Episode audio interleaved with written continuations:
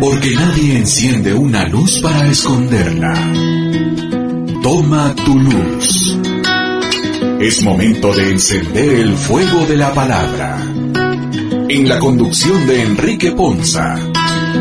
Preparemos el corazón para avivar la luz de la salvación. del mundo, de ocultarte en lo profundo.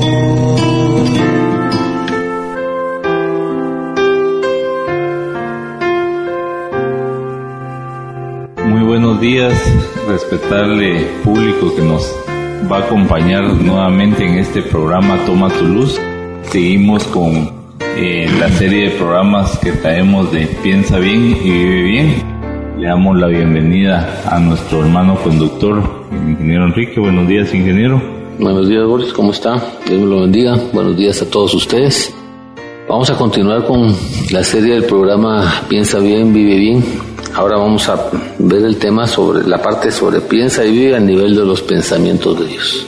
Vamos a tratar de descubrir para vivir y pensar de acuerdo a los pensamientos de Dios y de acuerdo a los propósitos de Dios y de acuerdo a los objetivos de Dios.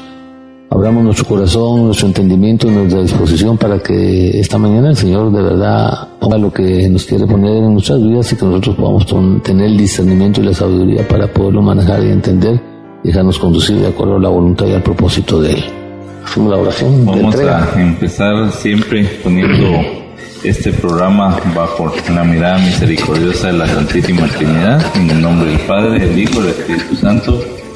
Amado Dios, te damos infinitas gracias por esta nueva oportunidad que nos das de este nuevo programa, el cual lo ponemos en tus manos y que seas tú a través del Espíritu Santo quien guíe y conduzca este programa para el bien, beneficio y bienestar de nosotros que logremos comprender y entender lo que tú nos quieres decir a través de la escritura.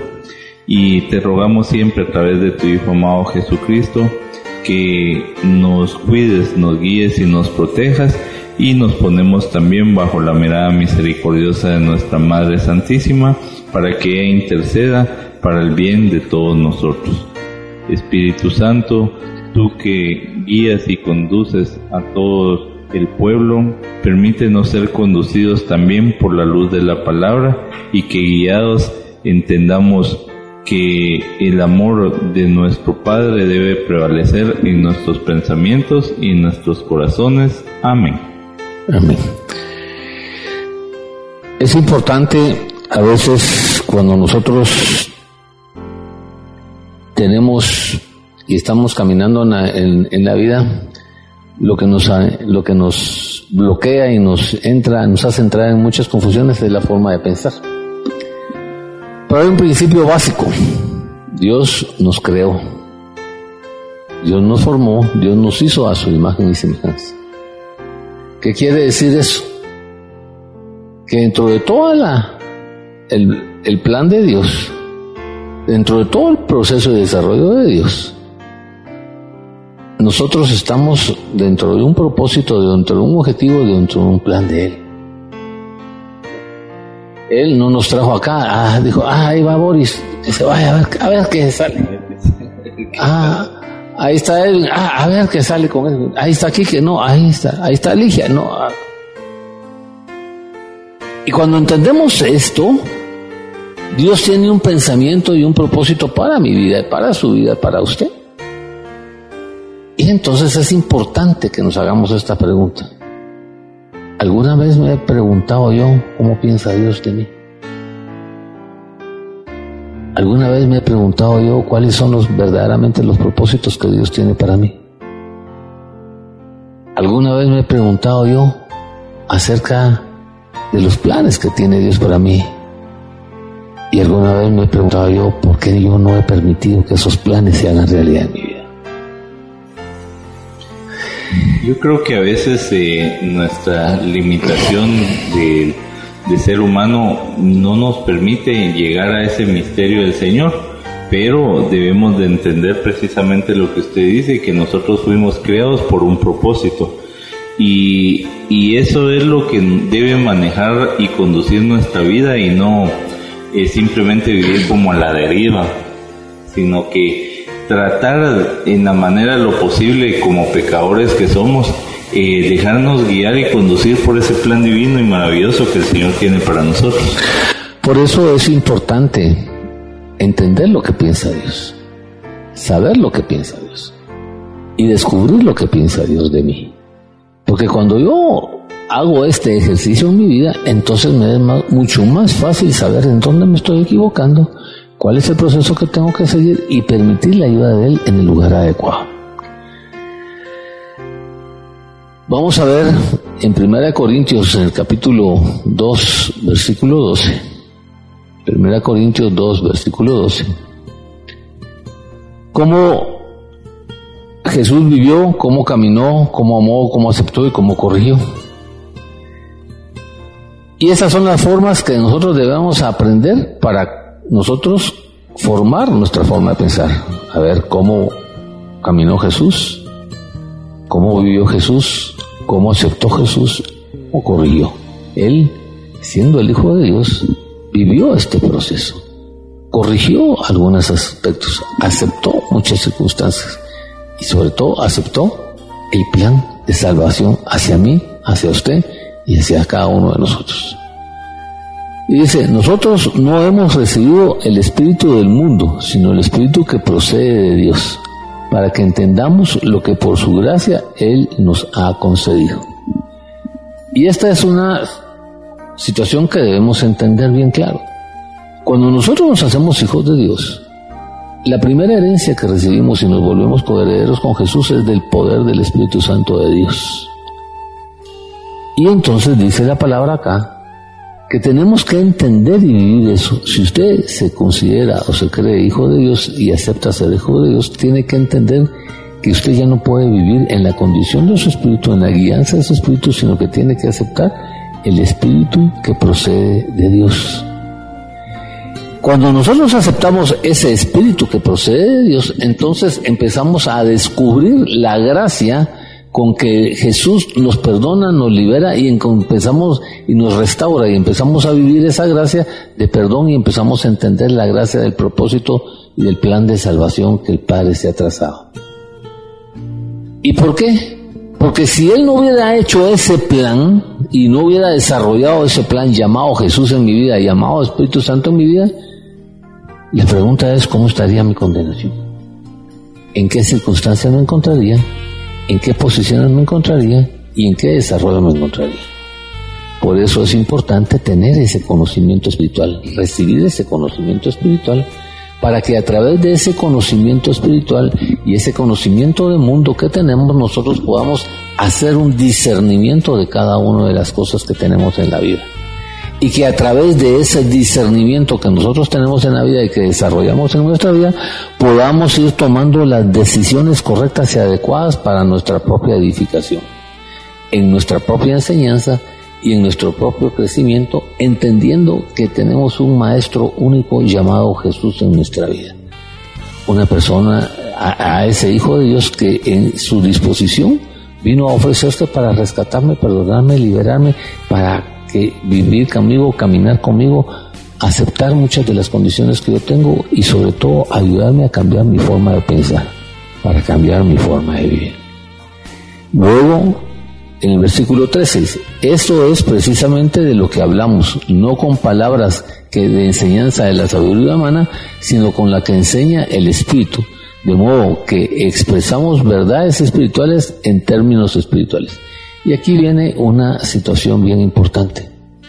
Cuando nosotros entendemos y descubrimos la obra que el Espíritu Santo a través de la voluntad del Padre van a desarrollar en nuestra vida y quiere desarrollar en nuestra vida, entonces nos llama a una inspiración.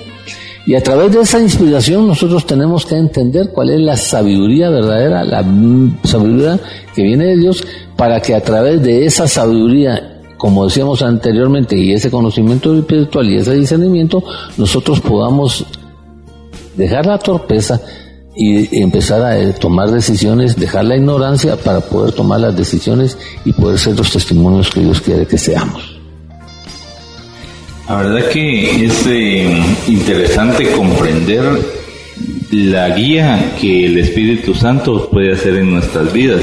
Y precisamente como lo dice en Romanos 8.1, dice, ahora pues ninguna condenación hay para los que están en Cristo Jesús, los que no andan conforme a la carne, sino conforme al Espíritu. Esto nos lleva a que precisamente lo que se hablaba aquí en, en 1 Corintios, que el Espíritu es el que nos da ese discernimiento, esa conducción. Pero cuando decimos esa guía, esa conducción empieza desde nuestra mentalidad. Desde ahí empieza a generarse esa conducción y esa guía, porque precisamente cuando uno hace ciertos planes, ciertos propósitos, ciertas metas a alcanzar mentalmente, uno ya define un objetivo de la vida y eso precisamente es lo que hace el Espíritu Santo, conducirnos hacia ese objetivo, pero ahora encaminados a un objetivo dentro del plan divino del Señor. Por eso es importante esta parte, ¿verdad? Como nosotros no pensamos cómo piensa Dios, ¿ya? Y no meditamos cómo piensa Dios. Entonces solo decimos, sí, la sabiduría viene de Dios. Hay sabiduría humana también, hay sabiduría de enemiga también. Entonces, Ahora el Señor quiere que nosotros en este programa vamos a empezar por entender cuál es la sabiduría verdadera y cómo es que tenemos que aprender a manejar y a vivir esa sabiduría verdadera. Porque a través de entender y descubrir esa sabiduría verdadera, entonces nosotros vamos a tomar ese discernimiento y ese entendimiento de conocimiento espiritual para poder desarrollar la forma y el trabajo que Dios quiere que hagamos. La primera la vamos a leer en el libro de Job, Job capítulo 28 del libro de Job 28. 28. Capítulo 28, versículo 28.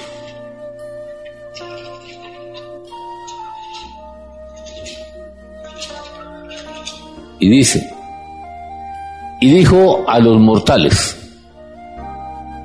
temer al Señor, eso es sabiduría. Apartarse del mal, eso es discernimiento. Mire qué enseñanza más importante. Y dijo a los mortales, temer al Señor. Hay dos palabras importantes ahí. Una es el símbolo de temor, pero no el temor de miedo, sino el temor de respeto. El temor de darle a Dios verdaderamente su valor, su respeto, su posición en nuestra vida. Y declararlo el Señor porque si nosotros no entendemos que Él es nuestro Señor, nosotros no vamos a estar dispuestos y decididos a obedecer, aceptar y permitir en un proceso de humildad en nuestra vida. Entendiendo la parte de humildad en aprender a poner orden y autoridad en nuestra vida. Por eso es fundamental el inicio, dice, cuando dice, le dijo a los mortales, o sea, a cualquier persona, a usted, a mí, a Boris, a Fernando, a todos, cualquier mortal. El principio es el temor al Señor. Entonces, la primera pregunta que me tengo que hacer es, ¿de verdad Dios es el Señor de mi vida o no es el Señor de mi vida? Estoy dispuesto a vivir ese señorío con Él, a caminar en ese señorío con Él, a disponerme a aceptar en obediencia y en fe lo que Él me diga y el consejo que Él me dé y el proceso de desarrollo de vida que Él me tiene, quiera dar y los pensamientos y consejos que me quiera dar o no, como hasta hoy. Entonces al entender este proceso y al descubrir este proceso, Él me hace una advertencia ahí. Si yo no le, temo, no le doy ese respeto, ese valor y ese amor a Dios en mi vida, no le doy su lugar, no lo valoro como, como, como Dios, entonces tampoco lo estoy respetando como mi Señor. Entonces dice, cuando tú hagas esas dos cosas, dice, eso verdaderamente es la sabiduría. Eso verdaderamente es la sabiduría. ¿Y por qué? porque nos hace esa verdad, esa verdad que nos está hablando el Señor hoy, nos hace reconocer que nos hemos equivocado, nos hace pensar cosas diferentes y nos hace considerar cosas diferentes en este propósito en nuestra vida. Y por eso es que se llama eso verdaderamente es sabiduría. Y entonces nos da una recomendación y nos da un consejo y nos da un entendimiento Dios a nuestra vida. Y nos dice ahí, mira, apartarse del mal, esto es discernimiento. Y es importante esto, no te está diciendo que te apartes del mal, no te está obligando que te apartes del mal. Dice, tú medita, tú revisa, tú entiende, tú comprende y tú decides. ¿Por qué? Porque para eso tenemos la capacidad y la inteligencia para discernir el propósito, el objetivo, la misión y la visión que nosotros nos queremos poner en nuestra vida. Ya entendimos que el temor al Señor, eso es sabiduría, pero el apartarnos, el transformar, el cambiar nuestra forma de vivir, el cambiar nuestra forma de pensar, el cambiar nuestra forma de actuar, es discernimiento propio en nuestra vida. Es increíble, eh, cuando usted decía el apartarse del mal, me recordaba yo que mi hijo pequeño cuando tenía como cinco años, eh, trató de justificar una acción y me recuerdo bien que mi esposa le dijo, no, no hijo, perdona, pero tú ya sabes qué es el bien y qué es el mal. Yo creo que realmente todos sabemos qué es el bien y qué es el mal pero como nuestra terquedad, nuestra autosuficiencia puede más en esa batalla mental que ya vimos en un programa anterior, eh, nos dejamos guiar por el mal y hacemos las cosas del mal, aún sabiendo que son cosas malas. Basado en lo que ya estudiamos, esto vamos a leer en el, mismo libro de Job, en el capítulo 32, versos 7 y 8. Versos 7 y 8. Dice ahí Job, y me dijo, que hable la voz de la experiencia, que demuestren a los ancianos su sabiduría. Pero lo que da entendimiento al hombre es el espíritu que en él habita, es el hálito del Todopoderoso. ¿De qué importante es esto? ¿Cuál es la base del discernimiento? ¿Cuál es en dónde vamos a basar la raíz de nuestro discernimiento?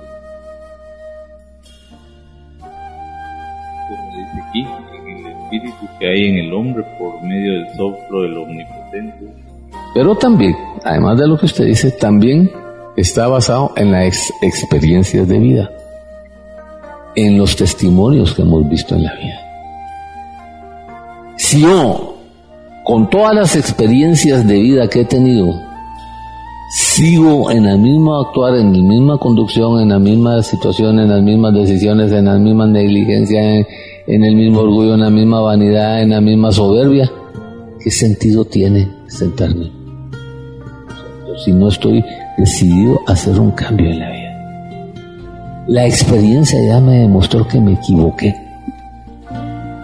La experiencia ya me está demostrando día a día que no voy por buen camino, que no voy en una dirección adecuada la experiencia me está demostrando con los resultados, no que a ver qué pasa, con los resultados que no estoy en los propósitos ni en los objetivos de Dios. Y entonces no voy a alcanzar esa salvación que Él quiere y que yo también pretendo alcanzar. ¿Por qué? Porque mi esfuerzo no está enfocado a eso precisamente. Y por eso el Señor dice, entonces tienes que entender este proceso de tu vida. Tienes que descubrir este proceso de tu vida. Porque si con la sabiduría que Dios te está dando, con el consejo que Dios te está dando, con la iluminación que el Espíritu de Dios te está revelando, con la inspiración que el Espíritu de Dios te está dando, con la luz que Dios nos está dando todos los días de nuestra vida, nosotros seguimos sin entender y seguimos necios y seguimos tercos. La torpeza nos va a atropellar y nos va a derrotar como hasta el día de hoy nos ha derrotado a nosotros en nuestra vida. Por eso es importante esta parte, ¿ya? Importante. Ya, si queremos agarrar un buen fundamento, agarremos nuestras propias experiencias. Y lo más importante, recuerde, usted, yo, Boris, somos humanos y tenemos el derecho de equivocarnos. No somos dioses. Por eso, en el epístola a Romanos, en el capítulo, en el último capítulo, en el último versículo de Romanos, dice que para eso dejó Dios a Jesucristo para poder enmendar toda nuestra vida, sabiendo Él que nosotros nos equivocamos, entendiendo lo que dice Romanos, que queriendo hacer el bien que deseo, hago el mal que detesto. Pero para eso dejó Dios a Jesucristo, para redimirnos, levantarnos y perdonarnos. Entonces, por eso el Señor necesita que nosotros hagamos un cambio de vida, un cambio de pensamiento, porque cuando yo hago un cambio de pensamiento, me inspiro en ideas diferentes, en propósitos diferentes, en objetivos diferentes, en grandeza, en mi forma de pensar grande. Entonces me ilumino mi vida, me doy esperanza, me doy fortaleza, me doy fuerza y me doy fe. Por eso es que uno de los principios básicos que es importante tener en la vida y, y tener ese conocimiento claro de lo que el Señor quiere desarrollar en nuestra vida, hay cuatro, cuatro cosas que hoy les mandaba yo a la, a la gente que tengo en los cheques. Cuatro nunca para nuestra vida. Cuatro nunca para nuestra vida. Nunca te agaches la cabeza. Nunca digas que no puedes. Nunca te limites y nunca deja de creer en ti. Es importante esto. Porque esto nos va a ayudar a nosotros a entender y a tener una nueva inspiración y recibir una nueva luz para podernos conducir en el proceso de la vida. Y al entender y tener esta iluminación y recibir esa nueva luz, poder hacer una nueva visión y un nuevo propósito en mi vida. Y decirme a mí mismo, Quique, sí se puede ser diferente. Porque para Dios nada es imposible. Y si para Dios nada es imposible, y Él está aquí, Jesús está aquí, para apoyarme todos los días de la vida, solo tengo que voltearme y tocar esa piedra y que derrame sobre mí esa agua bendita que el Señor habla en su palabra. Yo pueda beber de esa agua, pueda fortalecerme de esa agua, pueda discernir con esa agua y pueda caminar con esa agua en el nombre de Jesús. Por eso es importante esta parte, ¿ya? Que hable la voz de tu experiencia. Haz un análisis de tu propia experiencia. Y cuando hayas concluido el mapeo de tu propia experiencia, discierne, ilumínate, recibe la, la luz de Dios y toma la decisión que tengas que tomar con el entendimiento que tengas que tener, no sin el entendimiento que está a este momento hasta mío y has desarrollado en tu propia vida. Es increíble cómo el Señor nos habla hoy y si nos ponemos a pensar de la experiencia que hemos tenido de nuestra forma de actuar, debemos de comprender que todo nace justamente en nuestra forma de pensar.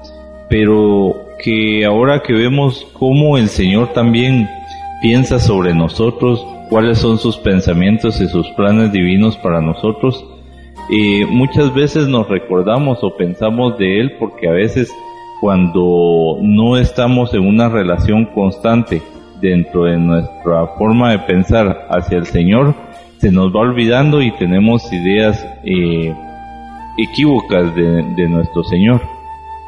Pero justamente nos damos cuenta en la experiencia de vida que hemos tenido que en los momentos de aflicción o en los momentos de dificultad es cuando de verdad muchas veces nos recordamos del Señor y, pensamos y nos unimos más en esa relación.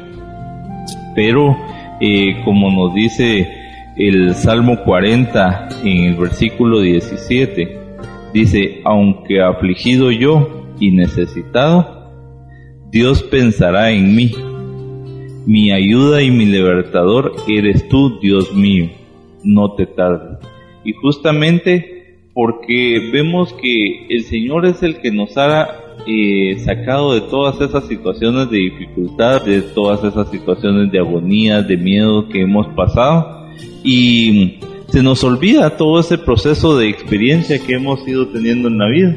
Y entonces, eh, al olvidársenos borramos a veces esa, esa idea del Señor que es nuestro libertador, que es nuestro rescatador, que Él es el que nos, nos ayuda, que Él está preocupado por nuestro propio bienestar y va ganando fuerza nuestra autosuficiencia, nuestro orgullo, nuestra vanidad y todas esas situaciones que al final lo que hacen es apartarnos del camino del Señor. Por eso, como usted dice, es importante entender dónde se puede pedir la sabiduría. En cualquier momento. Aquí, en la calle, en momentos difíciles, la gente piensa y nosotros pensamos que solo yendo a la iglesia podemos recibir la sabiduría. La sabiduría se puede pedir en cualquier lado. En cualquier lado se puede pedir la sabiduría. ¿Por qué? Porque ese es el propósito de Dios. ¿Por qué? Porque esa es la puerta que nos abre la entrada a Él. Esa es la puerta que nos abre la transformación de nosotros mismos. Esa es la puerta que nos abre al cambio que nosotros queremos dar. Esa es la puerta que nos abre Dios para que nosotros tomemos las decisiones adecuadas y que de acuerdo a las experiencias hagamos una transformación en nuestra vida. Por eso es importante esta parte que Dios nos quiere dar. Y ahora vamos a tomar la palabra de Dios siempre en el libro de Proverbios, en el capítulo 4, versículo 7. Dice, la sabiduría es lo primero. La sabiduría es lo primero que tienes que tener. ¿Por qué? Porque la sabiduría tiene tres fundamentos, como siempre lo hemos repetido acá, reconocer, pensar y considerar. Eso es lo primero. Si tú reconoces sin poner justificaciones, sin poner pretextos, sin poner excusas que te has equivocado, puedes pensar y considerar cosas diferentes. Si tú no quieres reconocer y solo estás justificando, vas a seguir en lo mismo porque no estás pensando y considerando cosas diferentes. Por eso dice el Señor, la sabiduría es lo primero. Y lo primero, adquiere sabiduría por sobre todas las cosas. O sea, por sobre cualquier cosa, adquiere sabiduría. Hasta para tomar la decisión de elegir a Dios como tu Señor, hasta para tomar la decisión de elegir al Señor y ponerle ese respeto, ese valor a Él, hasta para tomar la decisión de darte un valor tú, un respeto tú y un nuevo amor tú en tu vida. Hasta para eso. Darte una nueva oportunidad tú en tu vida, tienes que poner primero la sabiduría de Dios. Porque si no pones la sabiduría en tu vida, no vas a poder hacer transformaciones y considerar cosas grandes en tu vida. Por eso dice Señor, es importante hasta para tu propia transformación. Tiene que ser lo primero en tu vida tiene que ser el primer paso a adquirir. Y por eso adquiere sabiduría por sobre todas las cosas. Luego de adquirir esa sabiduría, dice, adquiere el discernimiento, medita, ve, haz planes, date cuenta por qué te equivocas, enmienda los procesos, enmienda los pasos que tienes que dar. Si te has ido mal hoy, haz un alto en tu vida, mira qué tienes que cambiar, escucha lo que te dan consejos y toma una decisión, un discernimiento para tomar una decisión sabia. Y entonces dice el Señor, estima la sabiduría y ella, la sabiduría, te exaltará. Abrázala y ella te honrará. Cuando tú rectificas, te exaltas y te honras a ti mismo y Dios te honra a ti mismo porque tienes la valentía de poner orden y autoridad en tu vida y tienes la valentía de hacer una enmienda nueva, un proceso nuevo y una transformación nueva en tu vida. Por eso es importante eso.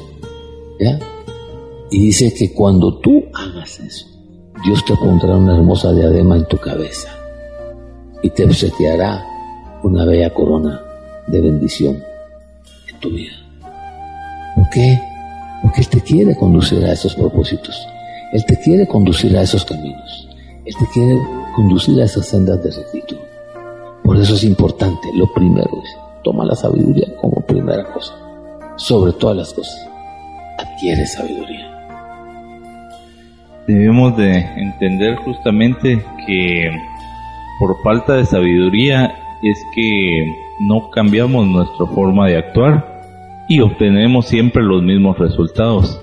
Y bien dice para cambios extremos eh, debemos de dar en nuestras vidas para obtener esos resultados que sean diferentes a los que hemos tenido. Pero si precisamente nuestro actuar no cambia, sino que venimos haciendo lo mismo siempre, vamos a obtener siempre los mismos resultados. Y debemos de entender dentro del proceso de la sabiduría que hay cosas que al Señor no le agradan, como nos lo dice en Proverbios 6, 16 al 19 pero algo que me llamó a mí bastante la atención es que en el 18 dice que una de las cosas que aborrece el Señor es aquel corazón que maquina pensamientos inicuos. Y es que de verdad, cuando tenemos tanta eh, maldad en nuestros pensamientos, estamos invadidos por situaciones eh, de verdad oscuras, lo que nos va a llevar al final es que esos pensamientos aterricen en nuestro corazón y recordemos que ahí es donde están los tesoros de nuestra vida. Ese, esa lectura que el Señor le puso a usted es interesantísima, porque habla de las seis cosas más, eh, dice siete cosas que a él no le gustan. Si quiere, léala, porque es, es, es, es algo que realmente... Sí, de las cosas que, que el Señor aborrece, dice, es los ojos altivos, la lengua mentirosa, las manos derramadoras de sangre inocente, el corazón que maquina pensamientos inicuos, los pies presurosos para correr al mal, el testigo falso que habla mentiras y el que siembra discordia entre hermanos. Por eso, mire, lo que acaba de leer el hermano Boris está en Proverbios 6, 6, 16, creo que por eso. Pero por eso el Señor dice, mira, el que es sabio entiende estas cosas. ¿Ah? Y se aleja de ellas. El que es sabio entiende estas cosas. El que es inteligente, dice, las comprende. Entonces, ¿qué quiere que el Señor, el Señor quiere? Mira, yo quiero que entiendas estas cosas y que las comprendas. Volvámoslas a leer. Pero hoy poniéndole atención a cada una. Porque Él dice, yo quiero que si tú eres sabio, y el sabio es el que enmienda, el que hace transformación, el que cambia. el Señor y el que es inteligente, las comprende. Las comprende. Entonces, ¿qué quiere el Señor que entendamos? dice que el Señor aborrece siete, siete cosas. Los ojos altivos, la lengua mentirosa, las manos derramadoras de sangre inocente, el corazón que maquina pensamientos inicuos, los pies presurosos para correr al mal, el testigo falso que habla mentiras y el que siembra discordia entre hermanos. Entonces dice el Señor, hoy quiero que entiendas esas seis cosas que yo aborrezco. Yo aborrezco. Y que si vives en estas cosas, no vas a alcanzar la salvación. Entonces tienes que empezar a discernir, a entender y comprender con inteligencia y con decisión los cambios que tienes que hacer en tu vida. Porque el Señor nos está advirtiendo un proceso. El Señor nos está poniendo una condición. El Señor nos está llevando y desarrollando una condición de vida. Y entonces dice que Él quiere que al entender esto, comprender esto y de discernir esto y tomar la decisión, nos pongamos en sus caminos. Y entonces te dice, mira, los justos caminan en los caminos del Señor, pero los necios, los tercos, los rebeldes tropiezan en ellos y están siempre en caída, están siempre derrotados y están siempre sin esperanza. ¿Por qué? Porque la promesa a la caída de los malos. Entonces, andar en la verdad es entender y comprender con inteligencia lo que el Señor le aborrece en su vida, en su corazón. ¿Por qué quiero seguir en esas acciones, en esas circunstancias?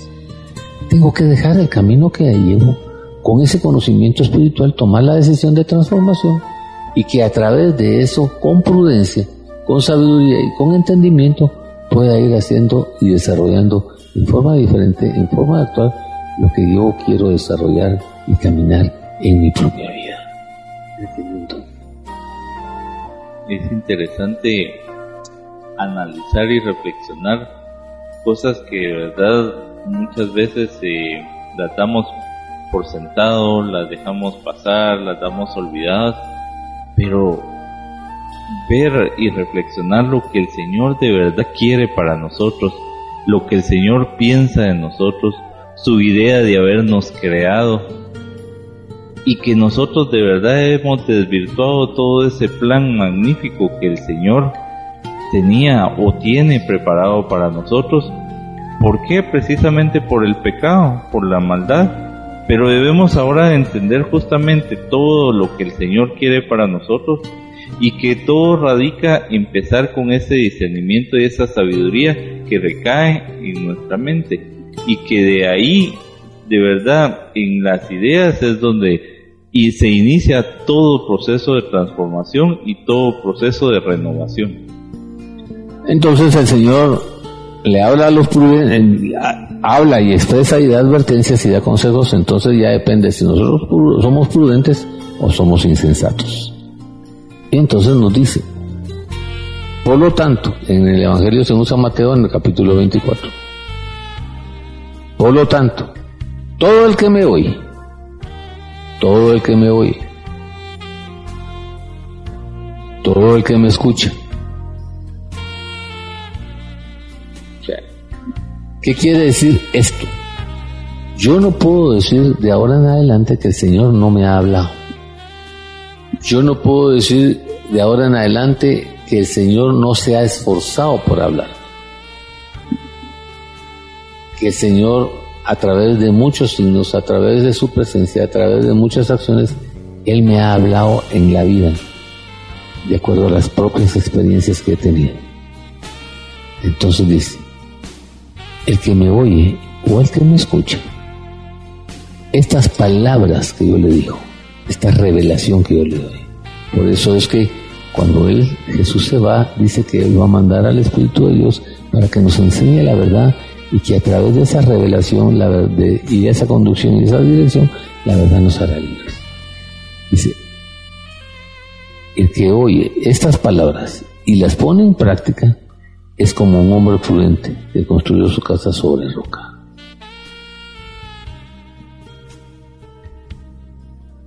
Pero todo el que no, el que me oye estas palabras, si no las pone en práctica, es como un hombre insensato que construyó su casa sobre la arena. Dos cosas importantes. La obediencia o la desobediencia. La aceptación o la no aceptación. La sabiduría verdadera o no recibir la sabiduría verdadera. La seguridad de que vas a triunfar o la seguridad de que te vas a seguir derrotando. La pregunta es, ¿qué me impide a mí poner la palabra de Dios en práctica en mi vida? Así como dice ahí, del insensato que construye su casa en arena. Cayeron las lluvias, crecieron los ríos y soplaron los vientos y azotaron aquella casa y ésta se derrumbó y grande fue su ruina. La pregunta es, ¿hasta dónde quiero permitirme yo a mí mismo la ruina en mi vida? La degradación en mi vida, el desastre en mi vida.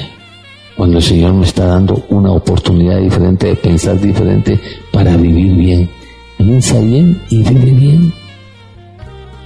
Es importante esta parte este desarrollo que nos está diciendo. Empieza a construir tu casa sobre un cimiento, sobre la roca firme llamada Jesús en tu vida. Porque como dice su palabra, sin mí nada puedes hacer. Sin mí nada puedes hacer. Y aunque tú quieras hacerlo, dice, de balde se esfuerzan los constructores si yo no construyo. De balde se esfuerzan los vigilantes si yo no vigilo entendiendo este proceso de nuestra vida, hoy la pregunta es, ¿quiero seguir siendo insensato o hago una enmienda para empezar a ser prudente, inteligente y entendiendo todo lo que esta mañana el Señor me está diciendo? Por eso precisamente el Señor en su palabra eh, nos dice en Mateo 7, perdón, 6:33, mas buscad primeramente el reino de Dios y su justicia, y todas estas cosas os serán añadidas. Así que no os afanéis por el día de mañana, porque el día de mañana traerá su propio afán. Basta a cada día su propio mal. Precisamente porque, ¿cómo vamos caminando en la vida? Con esos ideales sin importancia, con esos ideales que nos traen preocupación, que nos traen desdicha, que nos traen temor, y que de verdad lo que hacen es llenarnos de estrés, llenarnos de ansiedades, llenarnos de inseguridades. Y el Señor precisamente ahorita en su palabra nos acaba de decir que Él debe ser nuestro pilar, nuestro principal, principal cimiento en el cual debemos de basar todo nuestro propósito, toda la conducción, todo el discernimiento, toda la sabiduría, todo al final. Y precisamente por eso, cuando le preguntaban a Jesús, ¿cuál es el mandamiento más importante. Él decía, amarás a Dios con todo tu corazón, con todo tu pensamiento o con toda tu mente. también con el pensamiento debemos de amar al Señor, debemos de entregar nuestros pensamientos y de verdad hacer esa limpieza mental, esa higiene mental para que ya nos liberemos de tantas malas ideas que nos llevan precisamente a que nos preocupemos de muchas situaciones que, que no vale la pena, pues que precisamente basándonos y poniendo nuestro cimiento en esa roca firme que es el Señor, ahí vamos a ir construyendo nuestro bienestar, nuestra vida y todo nuestro caminar va a estar cimentado de verdad en nuestro Señor, que Él es el que nos va a conducir. Aquí hay una parte importante con lo que usted está diciendo. Todo el mundo habla de obediencia. Quién? Porque depende de la obediencia que hemos puesto en la vida y estamos haciendo en la vida, es el resultado que tenemos en la vida. Depende de quién nos aconseje y qué tomemos. Por eso es importante cuando Él dice, mi palabra, a Cristo. A Cristo. Tenemos que estar claros en ese concepto. ¿Y por qué tenemos que estar claros en ese concepto? Porque cuando nosotros recibimos la obediencia de Dios,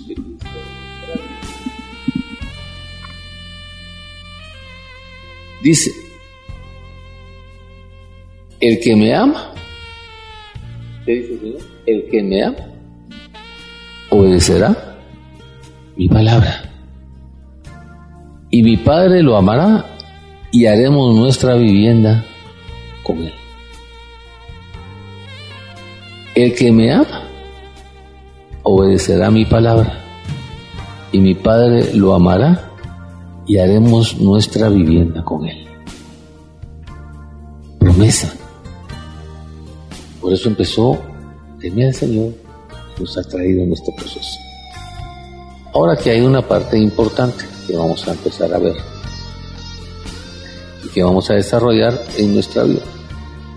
Y la vamos a ver en el libro de 2 Timoteo 3:15. Dice, desde tu niñez conoces las sagradas escrituras, que pueden darte la sabiduría necesaria para la salvación mediante la fe en Cristo Jesús. Todas las escrituras es inspiración por Dios y útil para enseñar, para reprender, para corregir y para instruir a la justicia, a fin de que el siervo de Dios está eternamente capacitado para toda buena obra. ¿Qué nos habla aquí el Señor? El valor de las escrituras en nuestra vida. El valor de las escrituras. Primero dice, mira, no me vengas con cuentos ni con excusas de que no sabías que existía, como dice un muy buen amigo, sin casaca.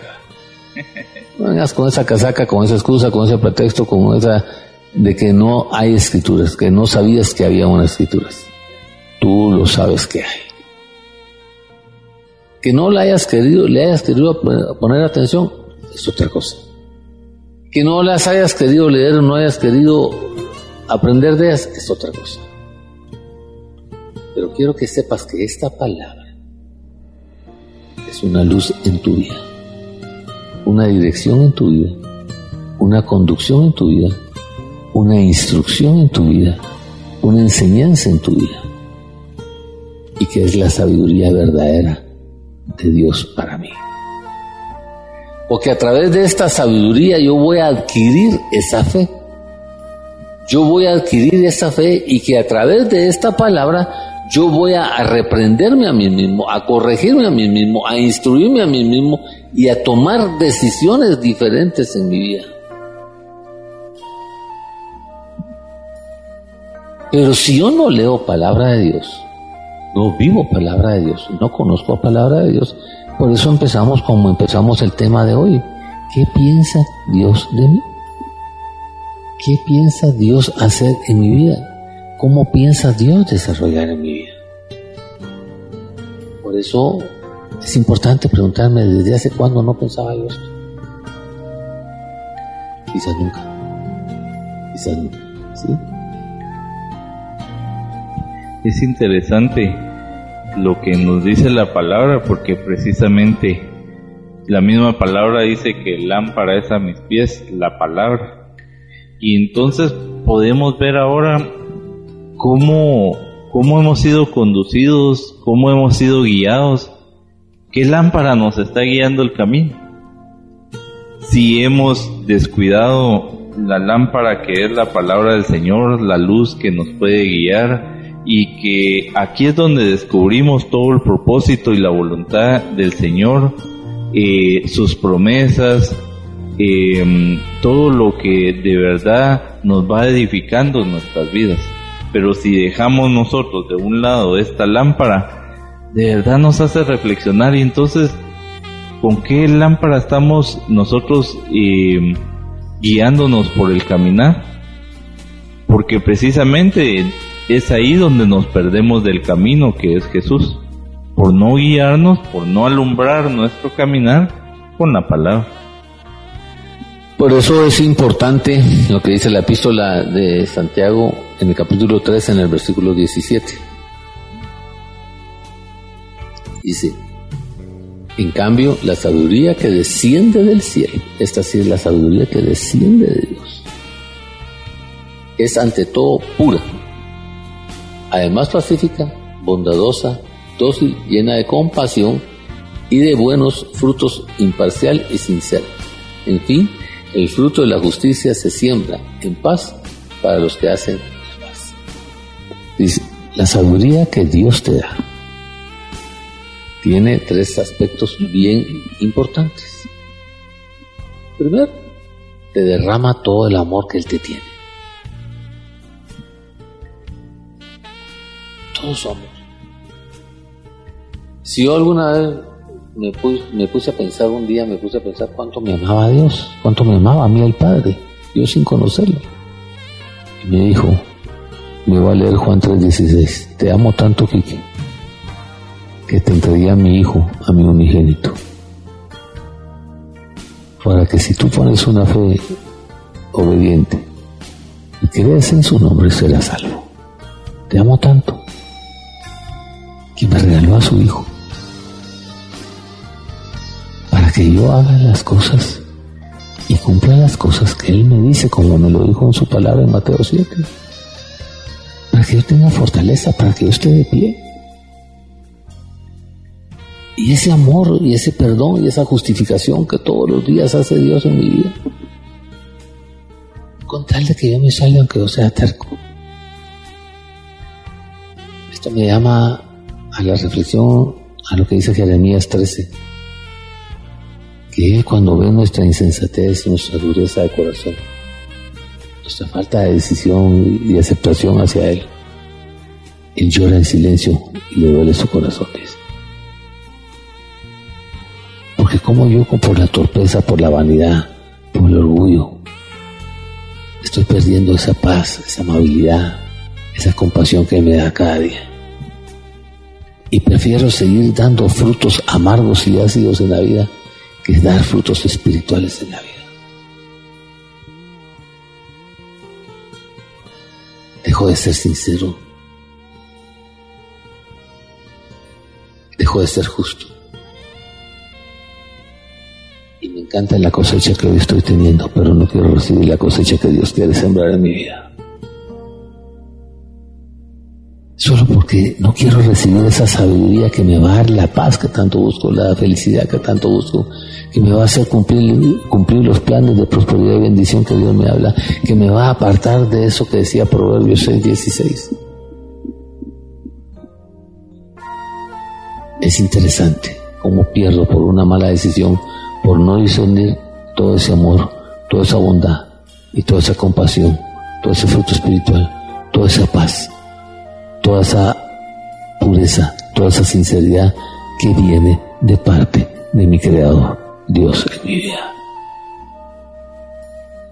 A veces pensamos de nuestra, nuestro propio orgullo, en nuestra autosuficiencia, que el cambio nosotros lo queremos hacer eh, porque el Señor necesita eh, que nosotros cambiemos.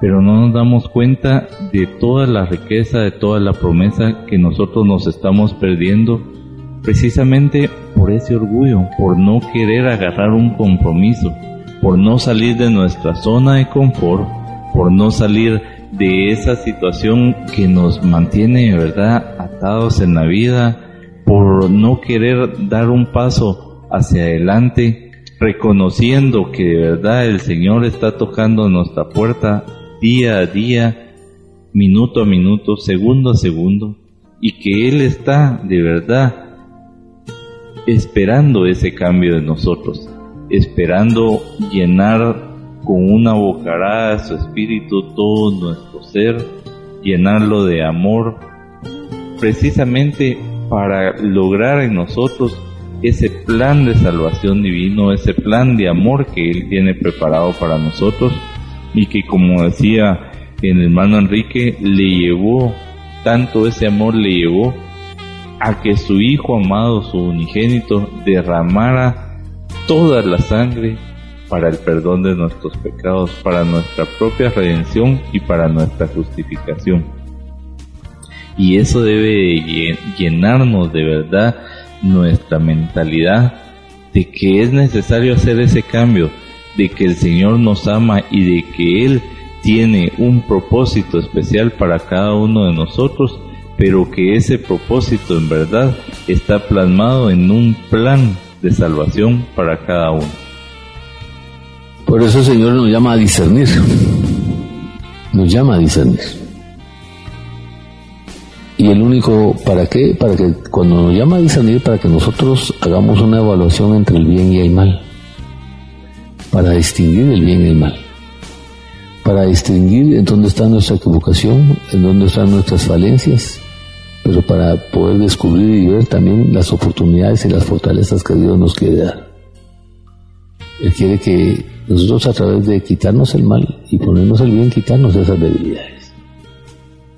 Por eso dice Señor, si tú no haces esto, que es para tu propia edificación, para ti mismo, ¿Quién puede más gobernar tu casa?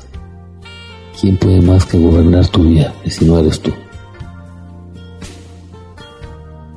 Por eso en Galatas 6.7 dice de Dios nadie se burla. Lo que tú eres es lo que has cosechado. No es ni la buena suerte ni la mala suerte. Ni es pobre yo o no pobre yo. Son tus propias decisiones. En un buen, un buen discernimiento y un buen análisis que tienes que hacer. Por eso dice Señor, deleítate en respetarme, en no juzgar,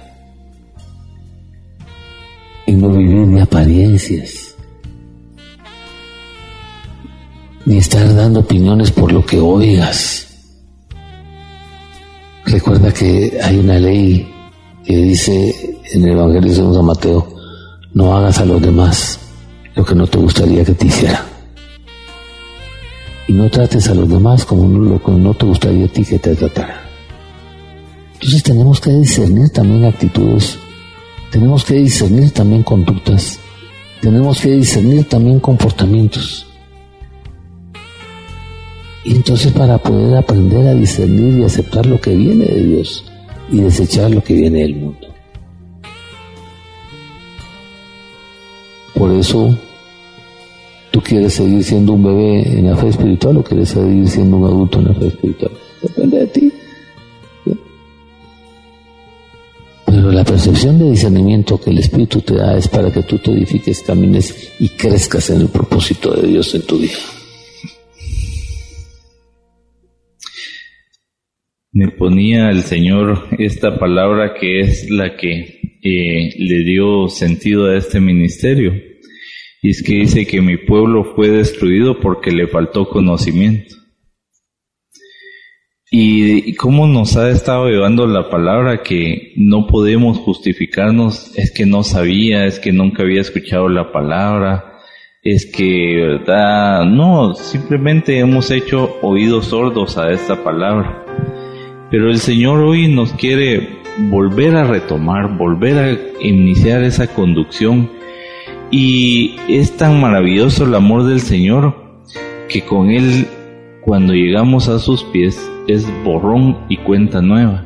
Y empezar de verdad a caminar con el Señor, va uno viendo y disfrutando cada fruto que el Señor va haciendo en la vida de uno.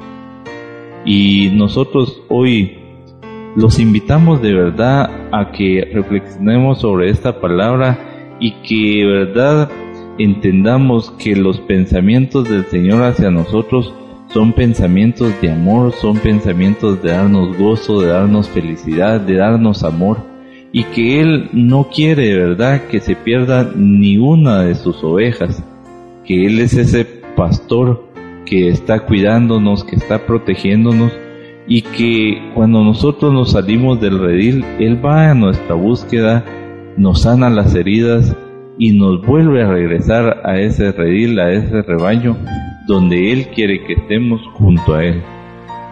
Para finalizar, tomando la base de este ministerio que es Oseas 4.6, donde dice mi pueblo perece por falta de conocimiento.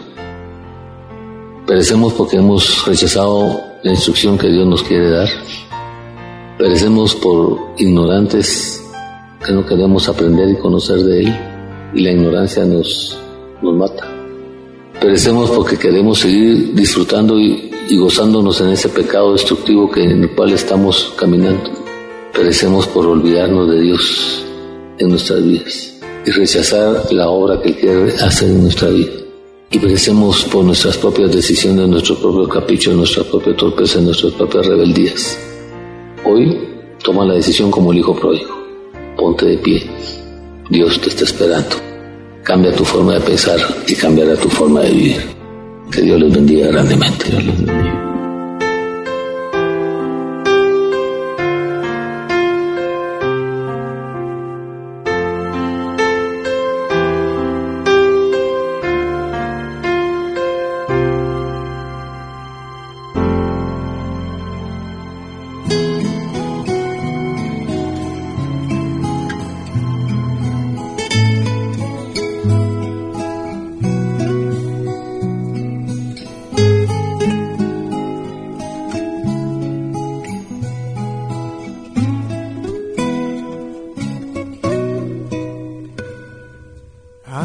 Corazón de barro,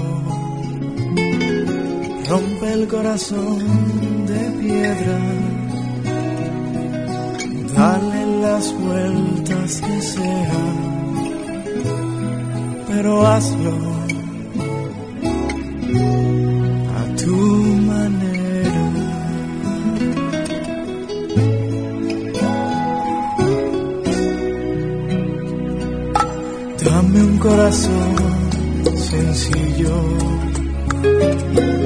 hazme un corazón como el tuyo. Usa la forma que quieras, pero hazlo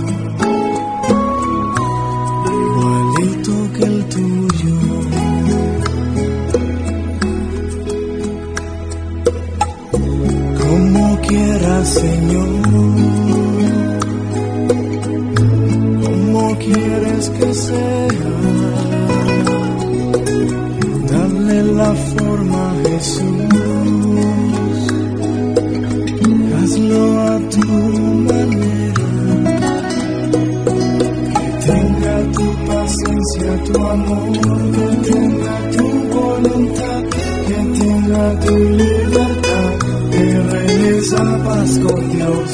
Que tenga lo que me falta. Que sobre lo que no tengo. Hazme un corazón de barro. Es todo lo que yo quiero. Que tenga tu sencillez. Siempre tan lleno de luz.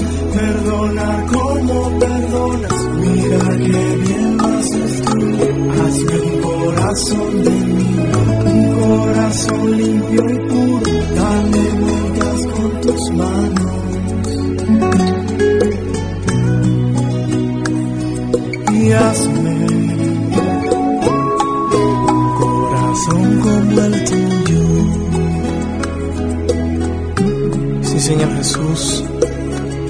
este momento te pedimos que nos hagas un corazón como el tuyo, un corazón limpio, un corazón como un niño, un corazón con amor para dar a los demás, un corazón preparado para ti y un corazón para ser moldeado por ti, un corazón como el tuyo.